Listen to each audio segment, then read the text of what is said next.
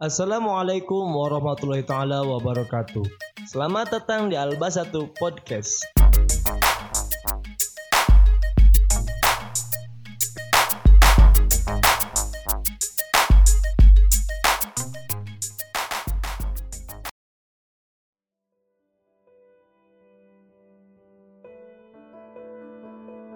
Alhamdulillahirrabbilalamin Wassalatu wassalamu ala ashrafil anbiya wal mursalin Muhammadin wa alihi wa man tabi'ahum bi ihsanin ila yaumiddin Taqabbalallahu minna wa minkum Semoga Allah men menerima amal kita dan amal kita semua kalian semuanya Di hari raya Idul Fitr ada adab-adab yang harus kita ketahui bersama Apa itu?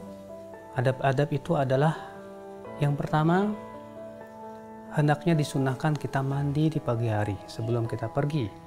Sebagaimana dalam riwayat Ali yang dikeluarkan Imam Al-Baihaqi bahwa disunahkan mandi sebelum kita pergi menuju sholat id. Kemudian yang kedua, di hari raya Idul Fitr kita berusaha untuk memakai pakaian-pakaian yang bagus.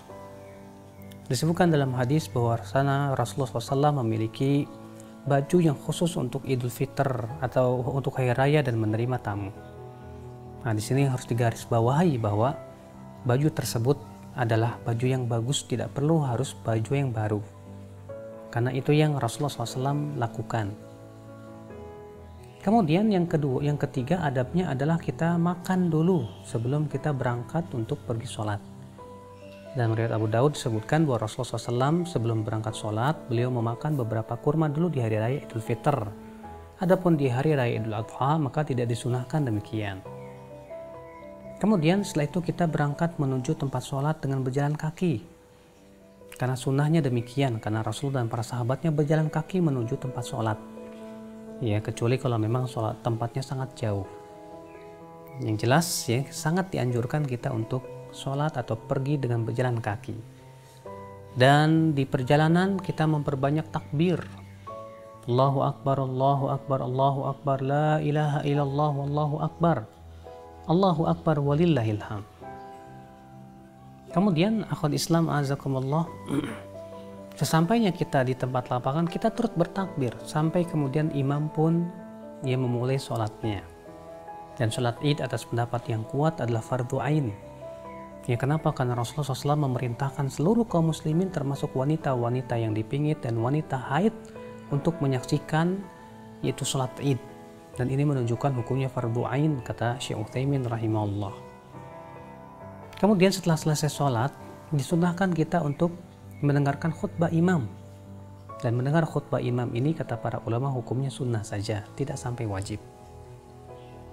Namun kalau kita menghadirinya tentu itu lebih baik Nah, bagaimana kalau ternyata hari Id bertepatan dengan hari Jumat? Maka ketahuilah bahwa hari raya Id, sholat Id itu sudah mewakili sholat Jumat. Maka dari itulah tidak diwajibkan kita untuk sholat Jumat setelah itu. Tapi kalau ternyata kita melaksanakan sholat Jumat itu lebih baik lagi. Makanya kata Rasulullah SAW, ya hari ini telah bertepatan antara Jumat dan sholat Id atau hari raya maka siapa di antara kalian yang mau sholat Jumat silahkan.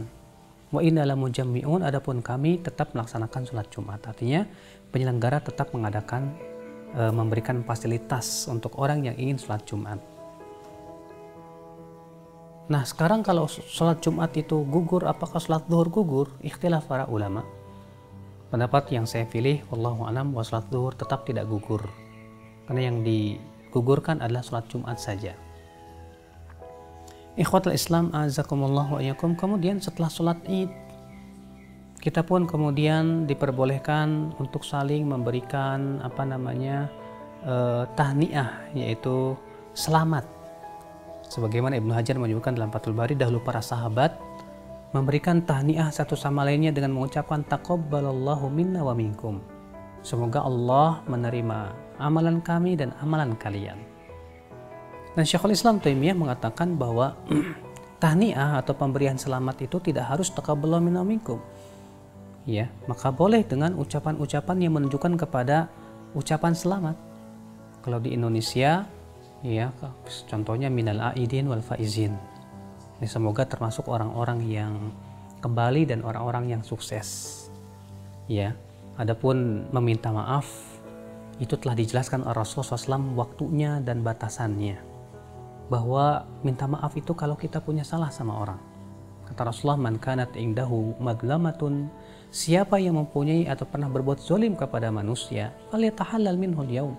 Maka hendaklah ia minta maaf hari ini juga kata Rasulullah SAW berarti tidak dikhususkan pada waktu tertentu.